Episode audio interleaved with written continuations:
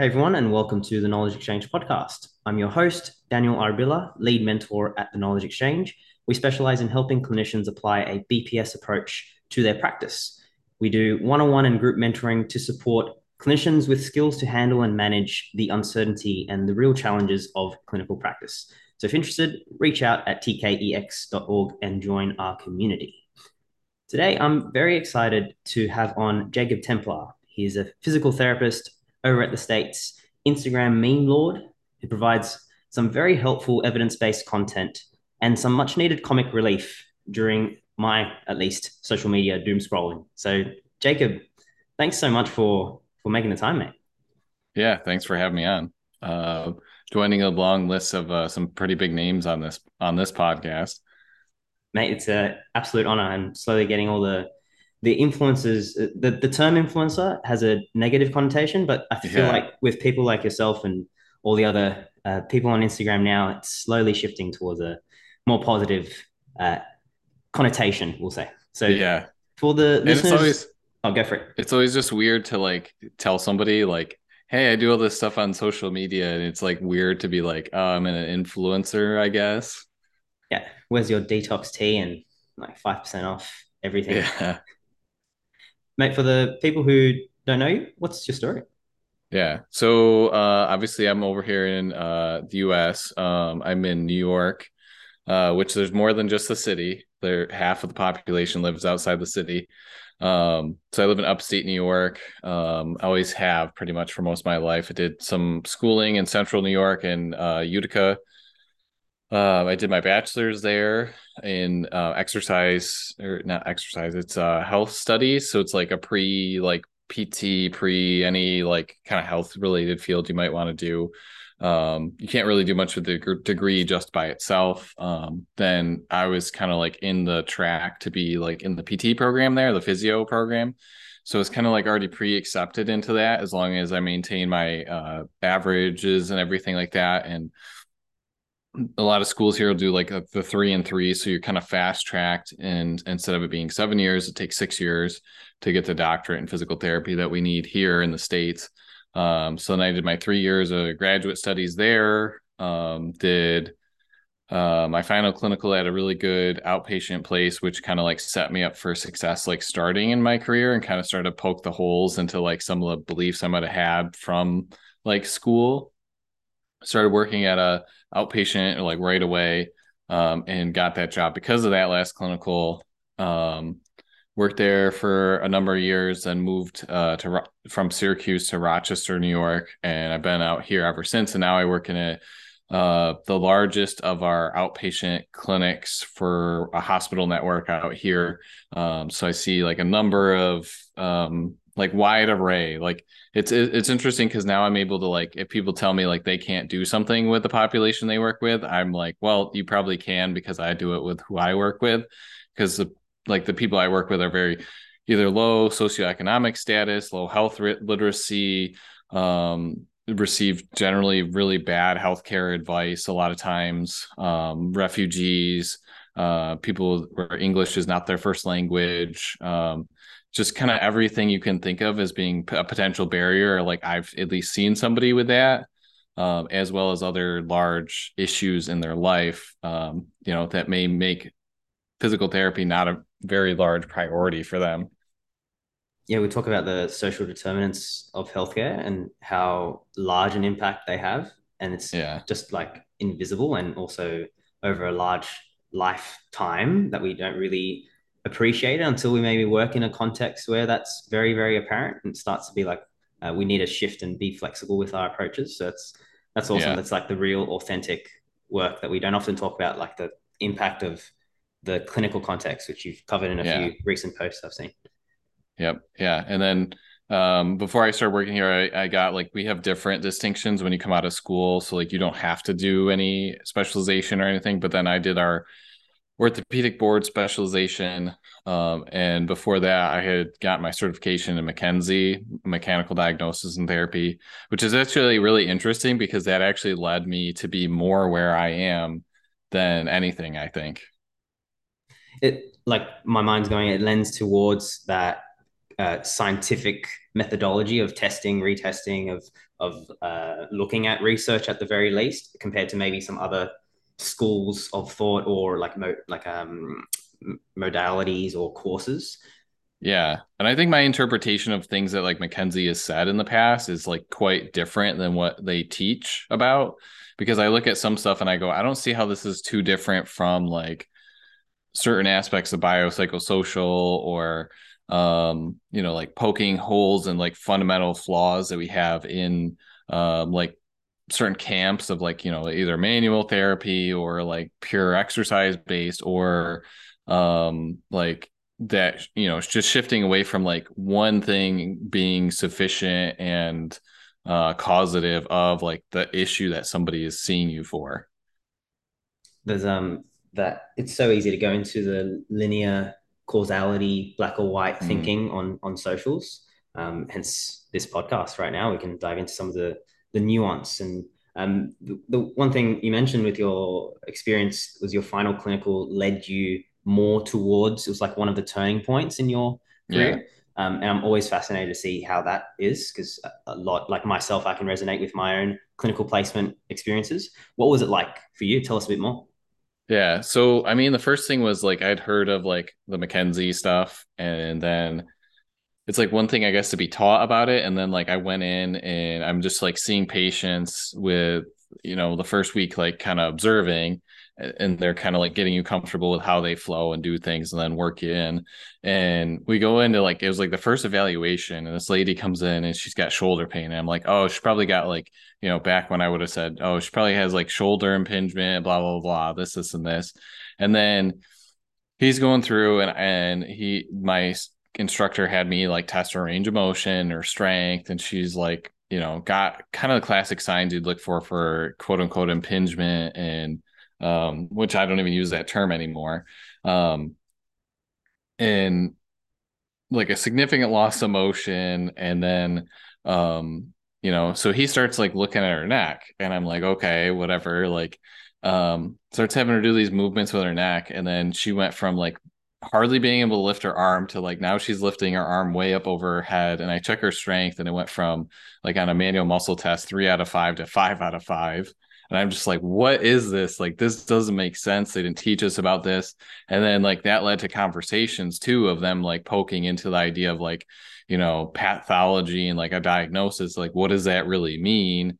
Because you know if somebody can come in and supposedly they have whatever and you have them just do something and then it significantly changes like well why you know according to everything we have been taught that shouldn't happen. Like so just kind of like starting along that line of like oh well maybe there's more things going on than we than meets the eye.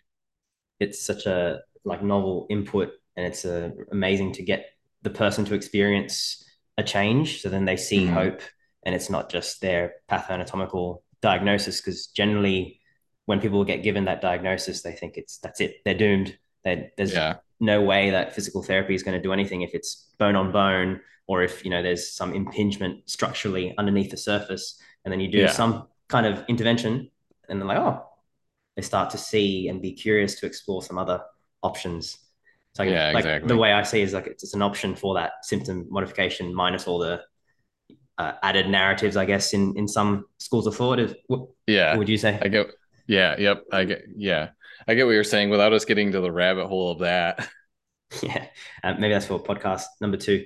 And yeah, there's a I've noticed over the time following you that you have changed some of your approaches, maybe in the in the captions and the mm. uh, the format overall. And uh, I'm definitely no expert in how the Instagram landscape and context has changed, and how engagement and algorithms also influence how content is made. But mm. how have you kind of changed and adapted your style over the, the time you've been on on social media? Yeah, I think the biggest thing was like for a while I was going on um and like just making posts like and I and I still kind of do this, but like making posts off the top of my head. Like so I would just come up with a caption and not really have any like references or anything but as i got farther like i'm like uh, it's kind of important if i'm saying that i'm evidence based for me to give people the information. So then like if they so chose to go further and question me and be like hey you know what about this this and this? Well now you have okay well this is what i'm basing my argument off of or what my stance is on this. And so you could look into it and you know either come to your own conclusion or potentially have a different conclusion and then at least we're coming from the same point if we've read the same things because um you know that's one of the things in debate is like if you put out a stance it's up to you to provide the burden of proof and not the person asking the question uh, which i think a lot of people get wrong on social media because we're not all formally trained in kind of like critical thinking and debate and stuff like that. Um so I went from that to then providing more uh like I would provide the references but a really long caption and then like just as things change you got to like change a little bit to play with the algorithm. Like some people won't really like look at a long caption. So for a little while I went to okay I'm reading this you know I'm to put this in slides or uh and then like just have captions be like uh like copywriting I guess. Um um i went from sometimes like posts being so much work for me to not really like be getting anything from them too like some posts and series i've done are literally like a uh, you know like the OA ones I've done and like the total knee replacement was like probably each one was probably like two or three weeks of work to go through almost all the literature I could find or or I at least stumbled on um, to put those out. So I'm like, well, this is like too much, and I already read a lot. So why don't I just read and highlight while I read, and then turn that into a post? And it's made things a lot quicker and a lot better turnover, and um, seems to be more engaging. And I and I find it depends also on like the meme and what time you post and and like a lot of things like that. And it's kind of I'm kind of in some ways sick of it because I hate the way that the algorithm changes everything. And right now everything's going to reels, which I'm not a fan of. Um, it just doesn't lend itself to the type of content that I would make. Um, so it's made some things more challenging. Out of curiosity, what if there was a perfect kind of format or medium rather for you to uh, put out mm. information? What what would that look like? Because I, I I resonate so much with like the frustration of putting in so much work and effort over a long time, and people don't really see the behind the scenes work for a long form content with references in, included. So, what would be like yeah. a more ideal version in your mind? I don't know. It's tough to say because you want like a platform that has a big reach, and I'm fine with like just reaching clinicians. Like I'd rather reach like I think I'm at like twenty two thousand something now I'd rather have that be like all clinicians than anyone else because like of the exponential effect. Um, I I do think like certain like forms of Instagram are good. It's just what the algorithm like preferentially pushes is not where like I want things to be because if it's educational for those people, like I I've literally I've I've made posts and I've had to like say things to people be like hey if you actually like my content you should really like either turn on the push notifications or you have to like it or you have to put a comment. Otherwise like it's just going to get buried in the algorithm and then you're going to stop seeing my content um, and things like that. And you know because i want to keep doing it. I enjoy it for myself too but um i think a little bit of the older instagram where maybe like it seemed like the algorithm would like play around with both of them and then like a mixture of like Facebook and maybe YouTube. Like the problem with that is it's gonna, it takes so long then to then I have to make a video and then worry about the video quality and audio and like it being interesting. So I think for me, like the the combination of like Instagram and then like leading into podcasts and stuff like that would probably be the best um like uh amalgamation of both of like what would be the best for me type of things I do yeah, so having that uh, reach through Instagram initially, and then going towards the longer form content to dive into the, the details on a podcast form. And I think what you just said is important for people to realize. I come across a lot of clinicians that uh, notice the algorithm changing, and myself included, mm. to to like um, putting out uh, things that you do, for instance, further down, so it takes actually longer to scroll towards the good content that you want. Yeah. And this is where filtering social media and you know following the, the right people that you want to follow is important and then showing support with likes. So then you can see more of that and support the content creators such as yourself. Yeah. Because i have played around with it before. If you selectively engage with certain things i've noticed it does make a big difference. Like um there was a time where i know i was reading through the lord of the rings book so i specifically went and I was like, let me see if I can make my explore page all Lord of the Rings content. And then I went on and just liked eh, like engaged with stuff like that. And literally my whole explore page then was just Lord of the Rings stuff. And then lately I've been doing more where um I just finished reading finally the big um it's kind of like a big anti-nihilistic um and really really dark fantasy story berserk um, which um, I've noticed that more too is like now on the for you page I get a lot more a lot more of stuff related to uh, Berserk and anime and stuff showing up on my explore page. Yeah, you can do a few experiments there to see how you how much you can influence it, and I'm sure everyone has um, had a conversation in passing, and then they suddenly see a targeted ad on their newsfeed somewhere. So I think there's uh, a lot of power that people have with influencing their experience on social media. So it's not just all shit content that they yeah. see, because um, that, that, can deter people from um, engaging and also starting up and starting out their own content. Um, and one of the posts that uh, was one of my favorites that you've put out with uh, physio thinker Cooney, the um, yeah people have a clinicians have a responsibility to uh, call out misinformation. I highly recommend checking that one out as one of your pinned posts on your Instagram. Mm. For and this leads to the next question for clinicians who are looking to start and looking to engage more and contribute to better information out there on socials, um, and they're kind of hesitant towards some barriers. They're, they're afraid of of getting memed. They're afraid of mm. um, they're, they're just overwhelmed with where to start. What what would you say maybe to that first one where they they don't want to um, uh, get called out by their colleagues or be othered and, and shamed? I, I hear that barrier and, and it's a very real one come up when people are starting out.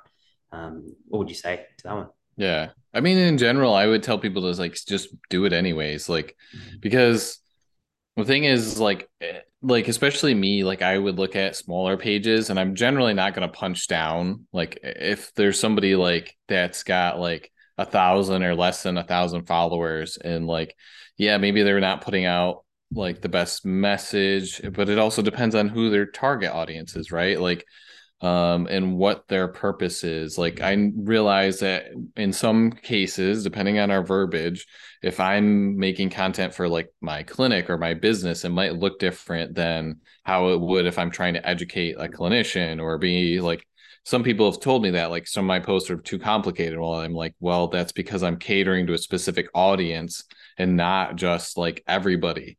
Um, and I would say like Two is like in that case too, I'm I'm less likely to then make a meme about them. Like I wouldn't say, and I don't tend to do that for the most part, anyways. I try and make it like this has to do with a concept, and then discuss why that concept itself is is not necessarily the right line of thinking. Uh, just because I don't think that that tends to lend itself to better engagement and like more um I don't want to. How do I want to say this? Helpful like discussions on yeah. the plane, not the person. Less yeah, that. Yeah.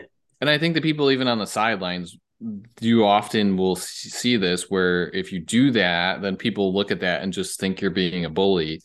Um, and especially if you're punching down rather than like, you know, if you're going after like Squat U or something like that, which even then like people still are like well what have you ever done? And and like so you're, you're not ever always going to make everyone happy.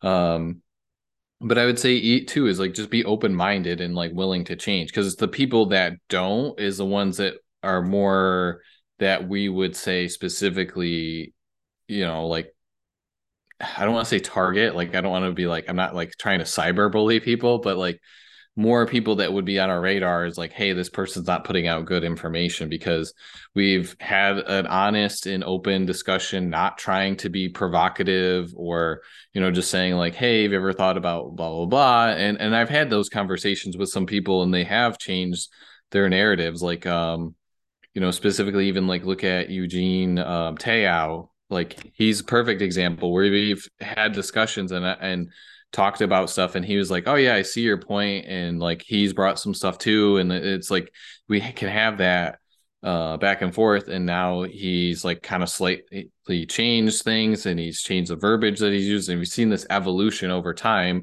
and his you know and he's very successful at what he does too which is and it's good to see we have like now you can say hey we have this person that's a champion for movement optimism and and you know critical thought and uh, being open to having good discussion as well as um, he puts out a lot of stuff that's like uh, multi-dimensional too he doesn't he's not very reductionist even though his page is big and gets a good audience yeah that's a great example of like uh, being inspired to reach out maybe directly to people to engage and see how willing they are to change because i think mm. there's that assumption that they just won't ever change because they're you know profiting off the content that they produce and the sunk yeah. cost for them would be so great that they wouldn't even bother um, they'd just ignore and ghost your any dms or, or comments and efforts that you put um, into engaging in the first place but then we get someone like eugene who actually has done like a, a, almost a 360 and from looking back years ago at what content he used to put out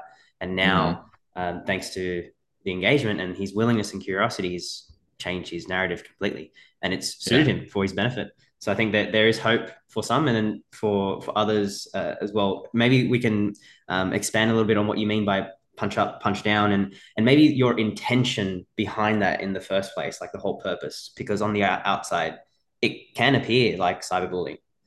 Yeah, yeah, I mean the idea is that is like if you look at the potential, like say now Eugene, who's got like half a million or more followers, like if he were to say something like how does that substantially influence like the culture around like a topic um because we can see that with like you know like Squat U and like um i don't know like athlean x so like that kind of thing like i've literally had patients uh, say to me because I work with a lot of lifters generally, or if we get somebody that like is in the clinic that's like a recreational lifter, I tend to see them more um, because of my experience. Um, and we were just like talking about programming and stuff and i was telling them like i do upright rows and they were like oh i'm surprised as a therapist you would do upright rows because of your for your shoulder.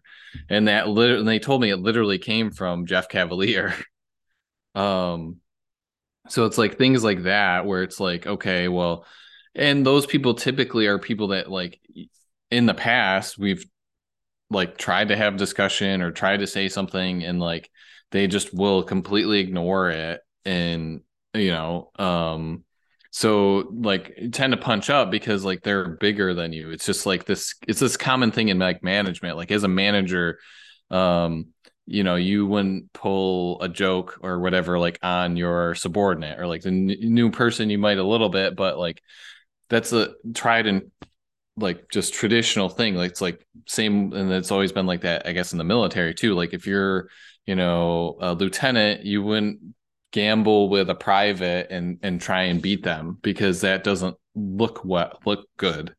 Um it's just a general rule like um versus like somebody who's above you you can kind of like you know sit aside with your privates and whatever and as a sergeant make fun of the lieutenant.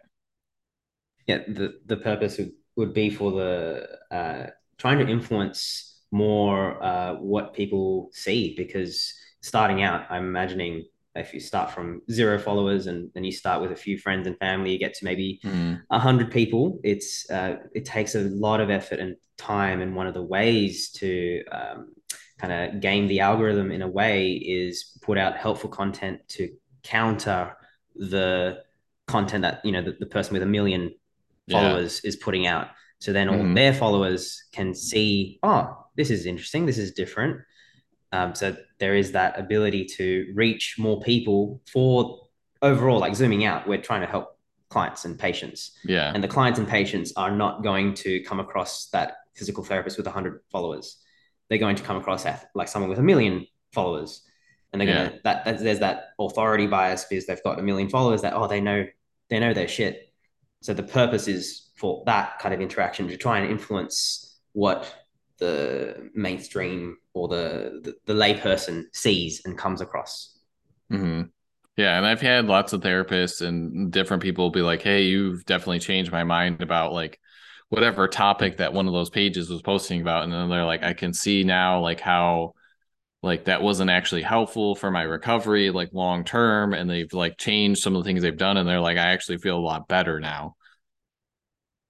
That's that's everything. That's literally just through the power of social media so yeah. did you charge them did you send through the, the invoice i should have sent them an invoice right yeah oh. there, there's that huge potential i think that we underestimate the power of culture to yeah influence and shape behaviors in the long and term. And I wish I made as much money as like these other pages do. And and even with like the size of my page, if if it was just like a specific like if I was just an average person with the size of the following that I have, uh, typically they actually make like a hundred thousand dollars or more a year. And I can tell you, I don't make nearly that much, not even close.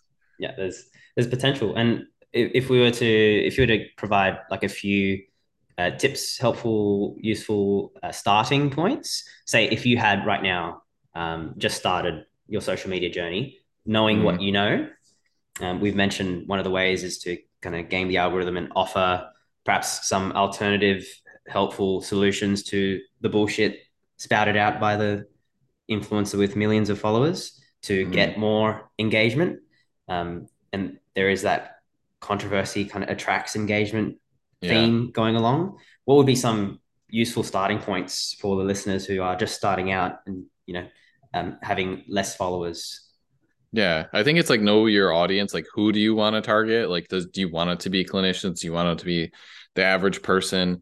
Um, I wouldn't say you def- definitely like need to niche down, but I think having an area where you definitely feel more comfortable helps because then you can always have like a fallback of like, well, I can try these other things. Um, but then you always have like this one area where you can like kind of fall back to be like your expertise. Like I don't like post I don't think as much about like back pain and like neck pain and stuff as I used to. Uh, but like that's like a fallback for me. Like I feel very comfortable discussing ideas and concepts to do with that. So it's like something easy for me now. Um, but like something like that, um, you know who, know who you want to target know kind of like you might have to look at your insights see like when do people who actually do follow you like engage the most um, i found like say for example for me if i post before i leave for work then i definitely am going to hit more people because my most active engaged uh, people are in either australia new zealand um, like other countries um, so those are the ones that once those pick it up then everybody else sees it more.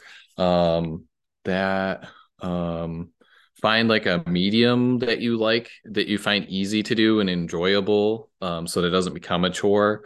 Um so like for me it's memes were always much easier than anything else and i kind of s- uh, still do stink at making posts look really really nice like the reason why that post i have with like physio thinker or like posts i've done with uh elizabeth i always call i call her sigma because uh, beta is close enough to beta that I was like, I'm just going to call you Sigma. Um, so things I've done with her, she's really good at making it look nice. And so like with some of those people, I just come up with information and then they make it look really nice. Um, and and in their own way, they can do that too. But I, I'm like, if I'm going to collab with you, I might as well do, you know, I'll do the half that I know that I'm really good at, and you can take care of the half that I know you're really good at, at least. Um, yeah, play to your strengths and collaborate yeah. where possible.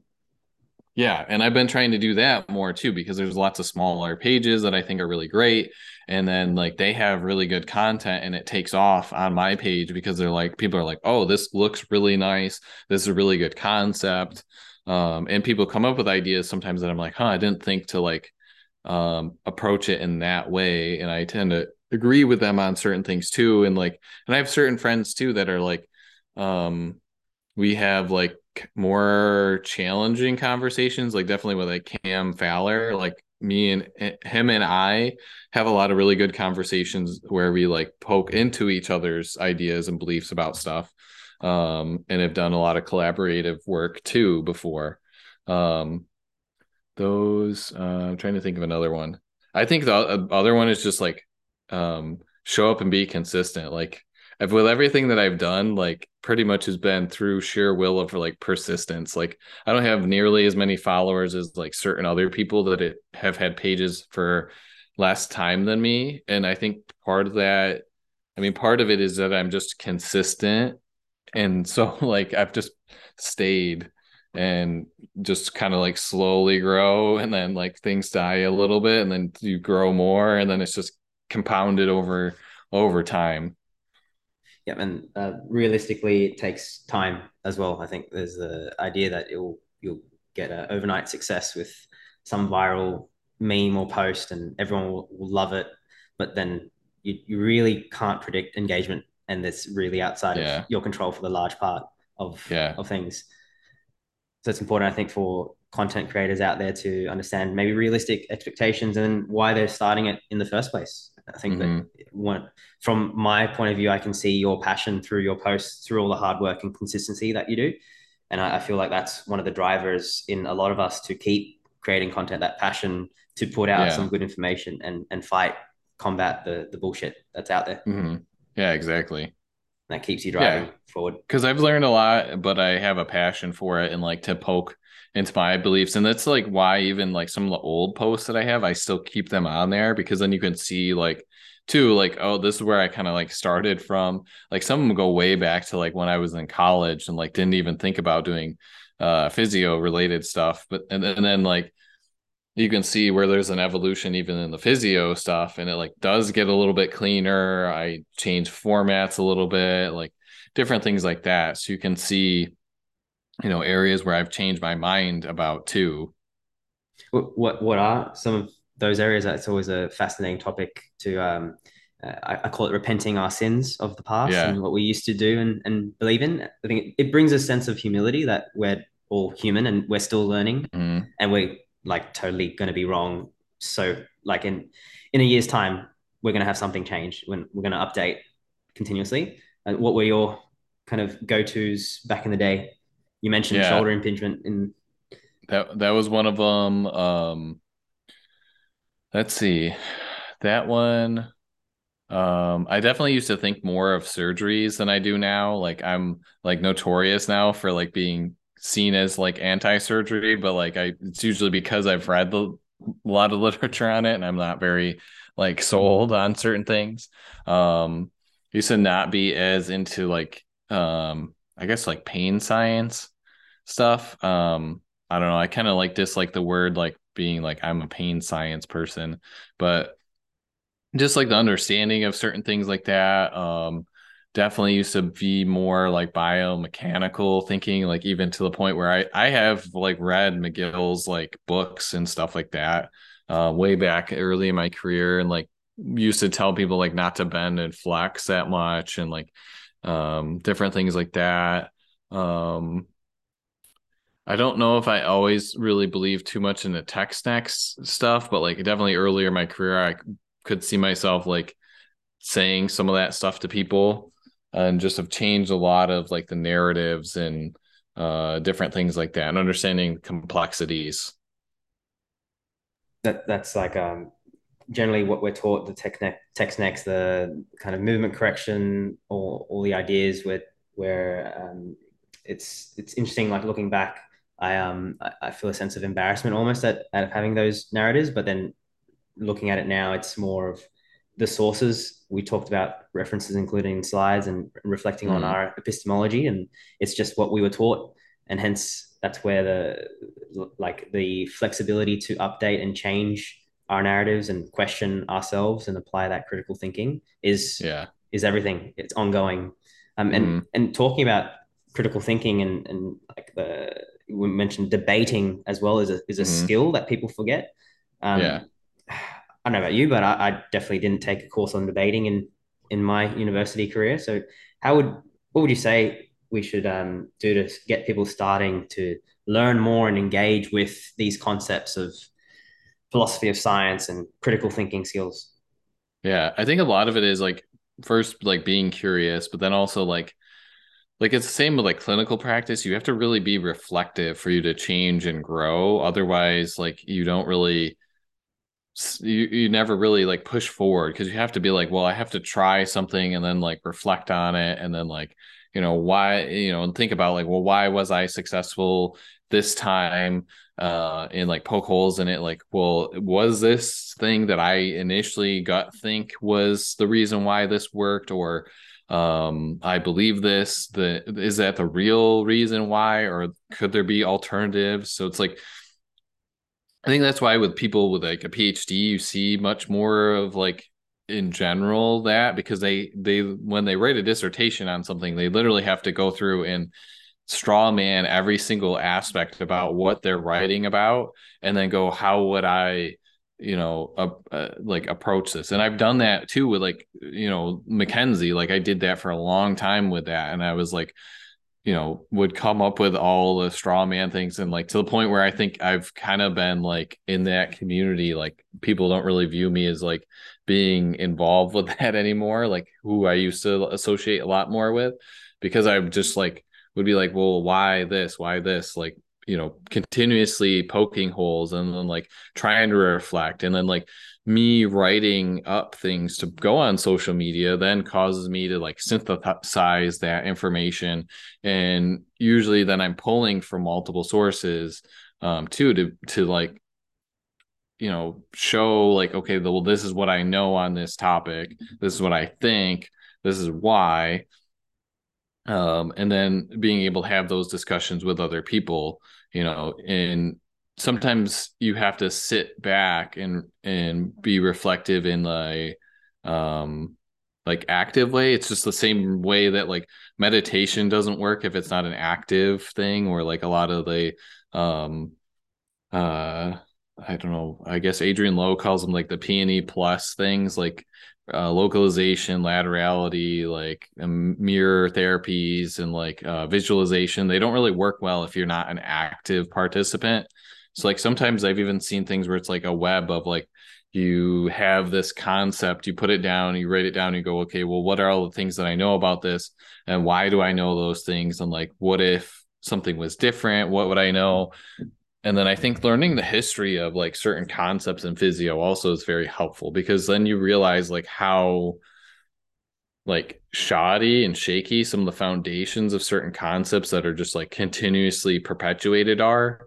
Even like the idea of like the myth of like squatting being bad for your knees. Like if if you understand where that came from you're like wow that was actually kind of dumb. Like why did that get carried forward? And not like why didn't people question that at the time I think I, I heard this in one of your podcasts, but would you be keen to share on on the what you know about the history of of that claim? Yeah, so I learned that from listening to Iron Culture. They have like a um I guess he's he is like an iron culturist, like he's an anthropologist with a specific interest in like physique and strength sports. Um so he talked about like in I think it was like in the 50s, they took people that had qualified for like a specific event, like a Pan American event in Texas. It was at University of Texas, and this researcher, I forget his name, um, had this brace, and it measured like the forces on the knee, and it all the ended up finding was that in a deep squat, like that position produced more of a specific type of force. So then he concluded, well, that must mean then now that's bad for your knee.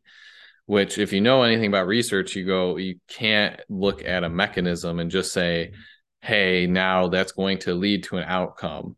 Um, like when we have no other data, that's okay, like to sometimes be working off of, but like you have to do long term prospective analysis like does this actually lead to the outcome we think it would?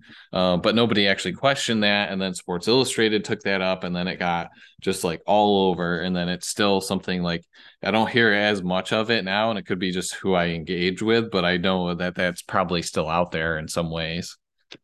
That uh, mechanistic data extrapolated to infinity fallacy. It's probably called something much much easier to, to pronounce and say. But yeah, that's so prominent in in a lot of uh, musculoskeletal pain, injury, uh, mm. claims out there. So it's it's fascinating. That's that's a good uh, concept to look at. Like, where did this claim actually come from? Like, uh, where did it begin? Who started kind of talking about it, and, and why? And what were their reasons for it? So then you can un- unpack a little bit of the assumptions because on the surface mm. level, there's so many assumptions that you can be blinded to. You can just like accept without questioning yeah. if you don't do that process. And that, that process also takes a bit of effort as well. It's like hard to unpack. Yeah. It's not it's not fun and easy to unpack all your beliefs and why you believe them. Yeah, yep. And and there's others that I've like looked at too, and I'm just like, wow, I can't believe like this came from like this one study or like um I mean I even just I just finished reading um the book Ian Harris did with um this other physician. Um her name is Rachel something. Um I can't remember her name, her last name, but and this is Hippocrasy, the book? Yeah, yep. I'll Google that one as you talk. Yeah, and that one's like great. Like it just goes through all these things that like, you know, um, I mean, even one of the beliefs that like I would have had before reading this book, like I think vaccines are good and they're good preventative medicine, but they talked about like there's this myth that we think that like vaccines are the sole thing that like um say um completely revolutionized like certain aspects like modern medicine being the reason why people live longer but they actually poke at and show like well actually a lot of things had to do with like general policy like clean water um, food availability like uh, modern housing like different things like that that are all like public like influenced heavily by public policy like you know building codes and stuff like that like stuff we don't even think about um that had such a, such a substantial effect on say like tuberculosis and polio and influenza and like all those other things. And then now they said well then a vaccine or antibiotics came out and now we've eradicated like polio or measles and stuff like that. But we were already headed in a trajectory where yeah people would get them and they would live they would survive because of these other factors. But now we have something that's then now completely eradicated them when in actuality uh, a lot of times now because of these other advancements like medicine actually causes more problems than it solves so fascinating it's um and all this you can't get in one meme unfortunately so engaging in yeah. deeper content like Hippocrasy and that's um rachel Buchbinder i might be butchering yeah. her surname but highly recommend Hippocrasy that book and yeah. anything that ian harris produces he's a legend well and i even did a post like uh, and i said like musculoskeletal medicine may be the least evidence based uh, field of medicine, and uh, a lot of people did like it, but then some people like they didn't tag me, but then I ended up seeing it, and they were like, "What does everyone think about this? I disagree with this." Right. That's so it brought some um, kind of. There is that. Uh, there's two things here that my mind's saying. One is like there's that controversy is mm. is like helpful to get people to actually engage. Yeah because that whole process that we're talking about of questioning our own beliefs that needs to be active. Yeah. And one of the ways to go from passive doom scrolling to active engagement and being like, oh, I never thought of that, or like, um, oh, is that what I? No, that's bullshit. And like, there's there's that active um, kind of uh, threshold for people to engage yeah. and actually start questioning. And mm-hmm. controversy is one of those ways. There's probably other ways as well. What, what are your thoughts there to um, like transition people towards engaging. And where might you know controversy be unhelpful when might it be a helpful way? How else can we get people to question yeah. be curious? I think it's like help and then it depends on um, the sensitivity of the topic sometimes. Like if it's a very very sensitive topic maybe you don't create controversy around it. You just go hey already mentioning that topic can sometimes be the thing that gets people to look oh whoa, whoa what's this about?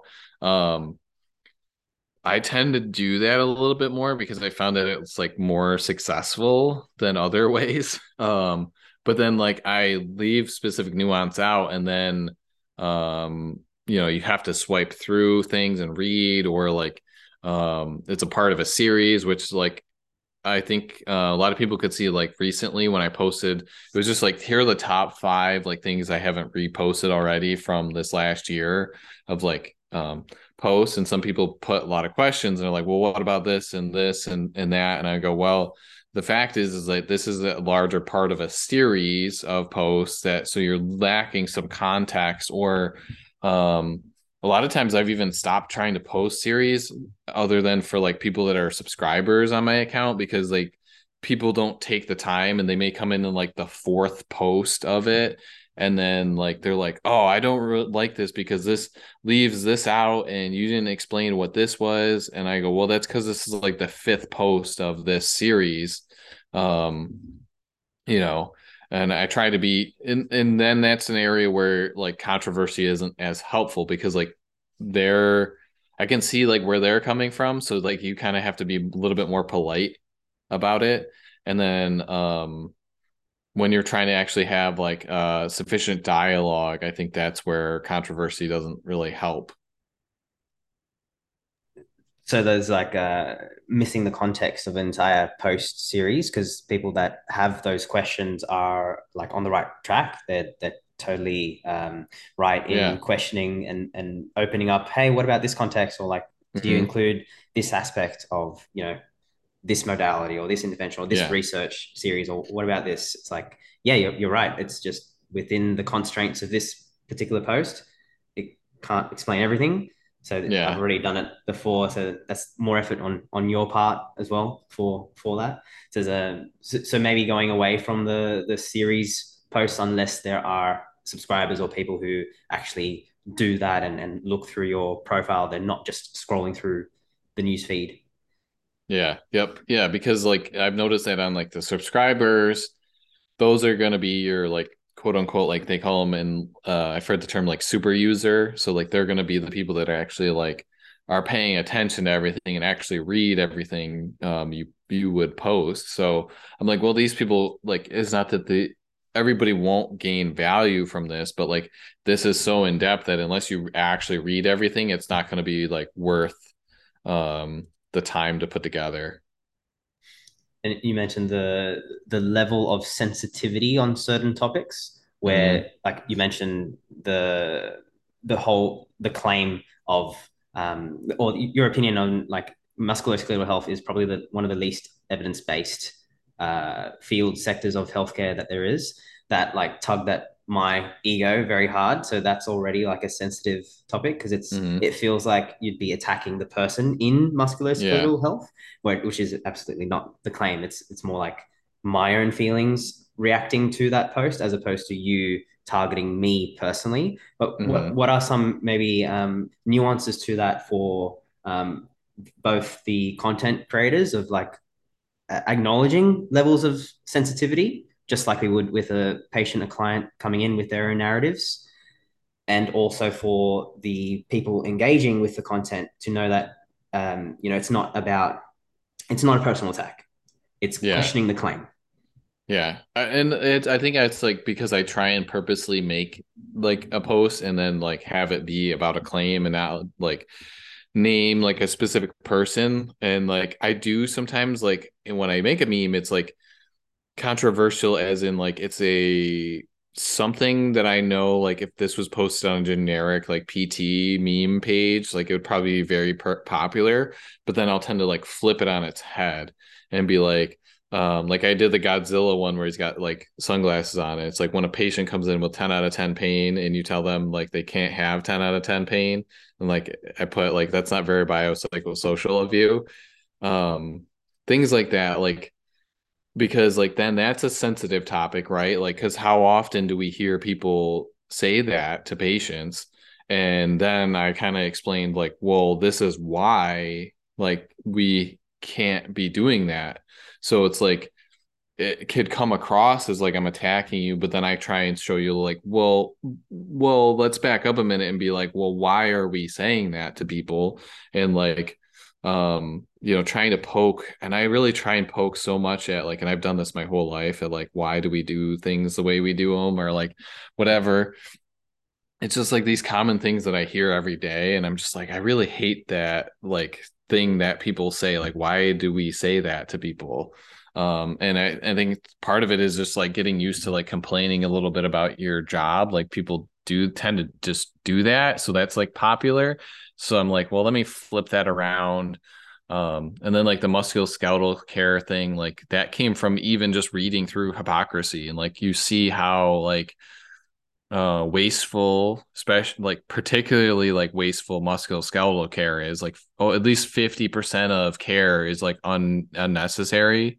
Um and even like to the point where I I've had a lot more patients recently where they come in and I go all right well here's some exercises but you really don't need to come in and see me again. Um kind of thing. Um you know the tests we do and and, and that's even changed and because I'm reflective and have like read so many papers on like context and like getting into qualitative da- data is like um getting better at having that discussion then with a patient too. And like a lot of times you're going to fall on your face and you're going to alienate and other a patient but like it's almost like needed for you to get better at it or like you need to have those conversations at least with other coworkers to be like yeah how does this sound? Like how does this come across when we when i say this? Um and like knowing the sensitivity like um like one of my posts where it was like con- contextual factors like i was careful with the words that i used because uh one of the papers i was referencing discussed like ptsd in the terms of like um, abuse victims and uh, people who've been in war and like um, rape victims and stuff like that. And if you know anything about the algorithm too, you can't use those words. Like your post will get flagged. Like my post actually got flagged and I had to refute it just for putting PTSD in there.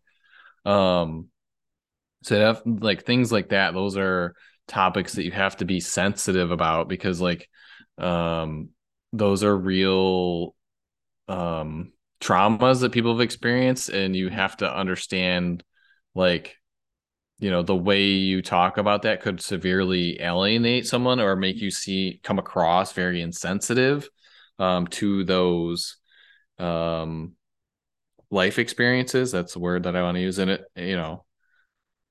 There's there's very real harm that can be um, unintentionally caused in in the yeah. words that we use. We we know about it in things like you know bone on bone arthritis and the effects that that can have mm. on someone's livelihood. And that can also apply to someone who's had some traumatic experiences.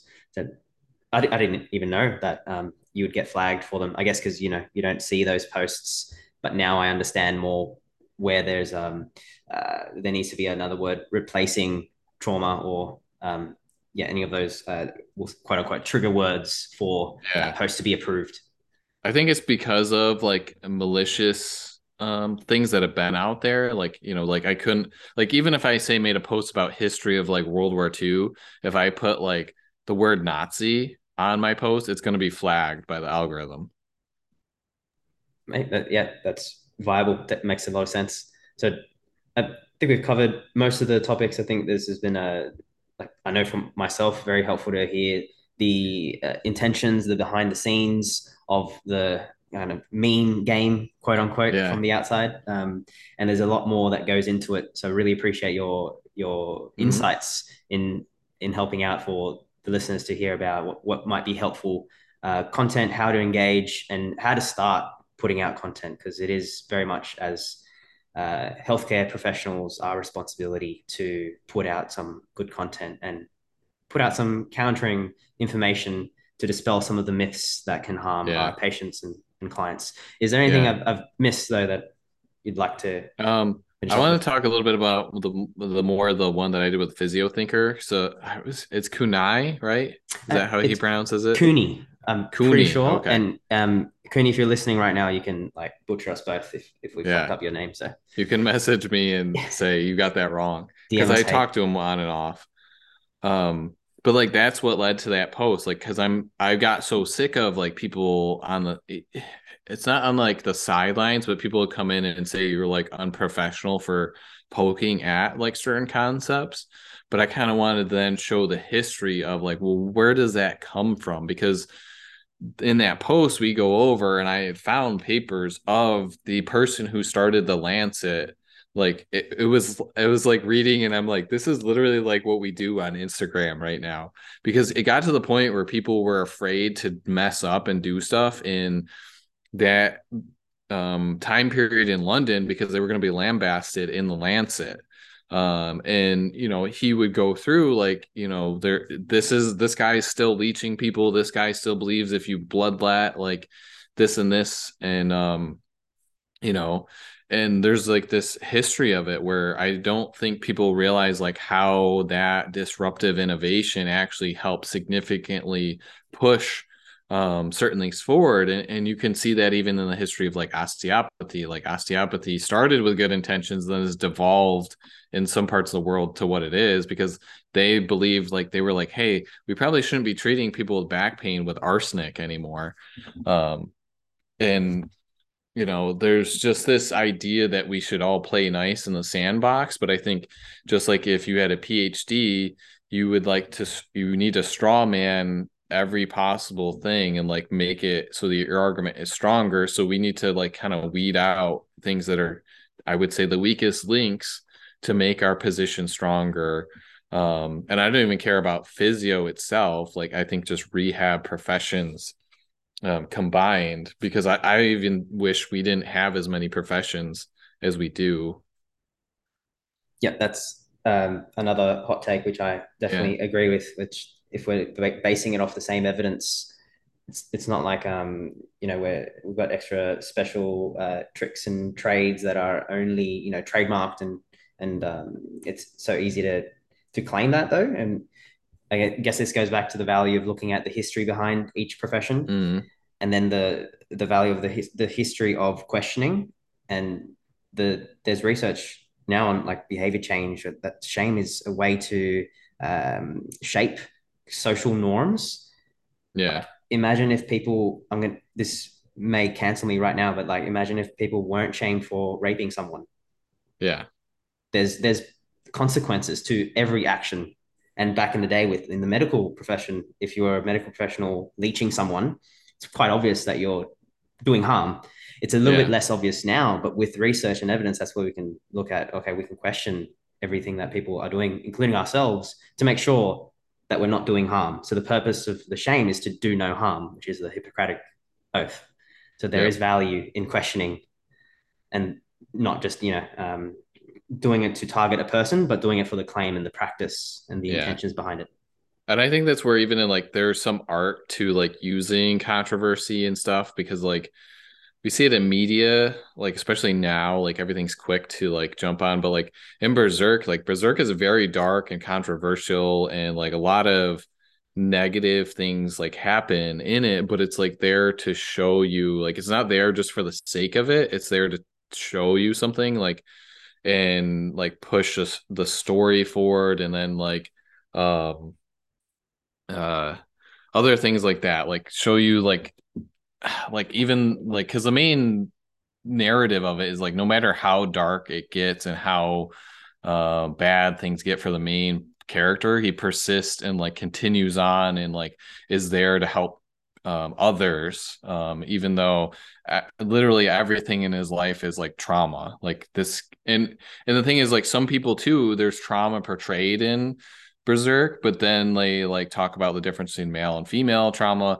But they, a lot of people don't look. That's looking into the context further.